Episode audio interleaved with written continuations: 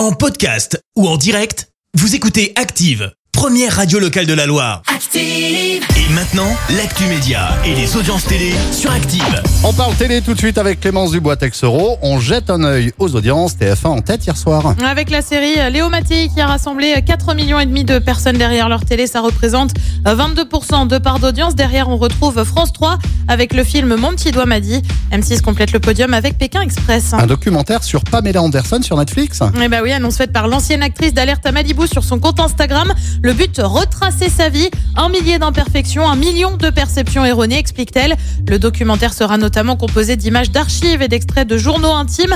On ne sait pas trop pour quand c'est prévu. Par contre, un autre documentaire est actuellement en cours de diffusion sur Disney+, Pam et Tommy, qui retrace leur histoire d'amour. Est-ce qu'on la verra courir au ralenti sur la plage? Ah, je sais pas. Je sais pas. Je- Toi, tu retiens que ça, toi. Je sais pas Pamela Anderson? Oui. Euh, Pas que ça, non Ah oui, c'est vrai. je veux pas savoir.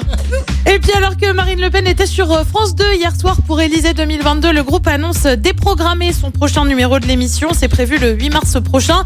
En cause d'une soirée spéciale de solidarité organisée à la place en lien avec les situations en Ukraine.